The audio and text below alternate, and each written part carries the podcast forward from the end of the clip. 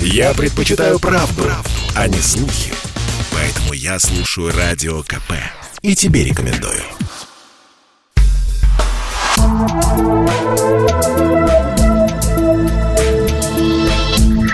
Просто космос.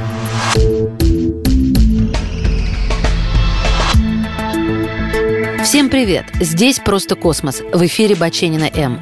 Нужно ли посылать сигналы в космос? Или это уже давно стало бессмысленным занятием? Существует целая программа, идея которой как раз и заключается в отправке подобных сообщений в сторону перспективных галактик и звезд, то есть тех, где существование жизни, по мнению ученых, теоретически возможно. Называется эта программа аббревиатурой METI, расшифровывается с английского как «послание внеземным цивилизациям». Что включают в себя данные послания? Да, все что угодно.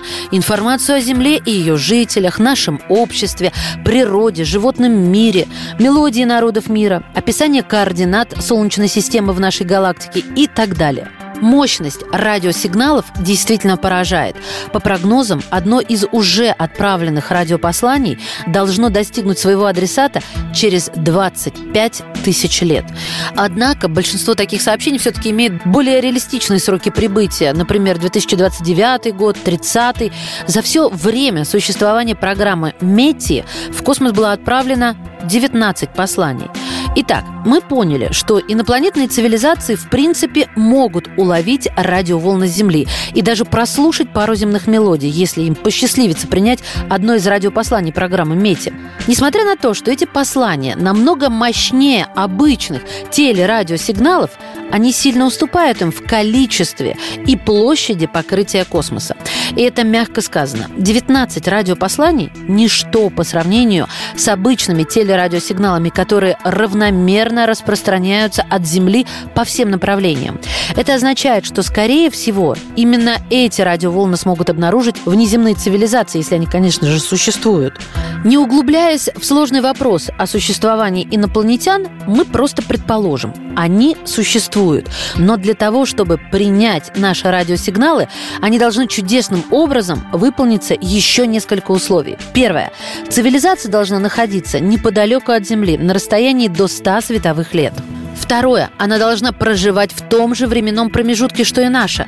Третье. По уровню развития цивилизация должна находиться на той же ступени, что и наша. Ну, представьте, что несколько тысячелетий назад, неподалеку, по космическим меркам, конечно же, от Земли существовала бы развитая цивилизация наподобие нашей, которая испускала бы в разные стороны радиоволны.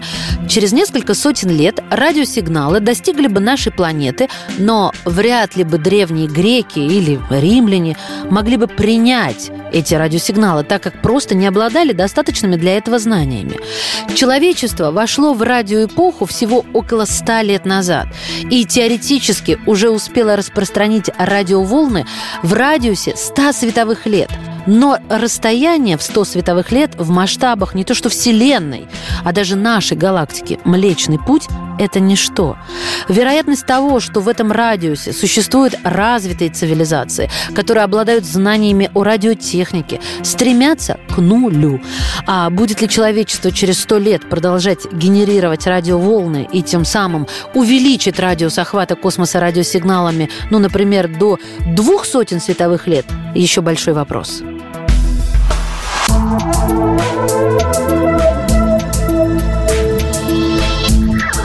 Просто космос.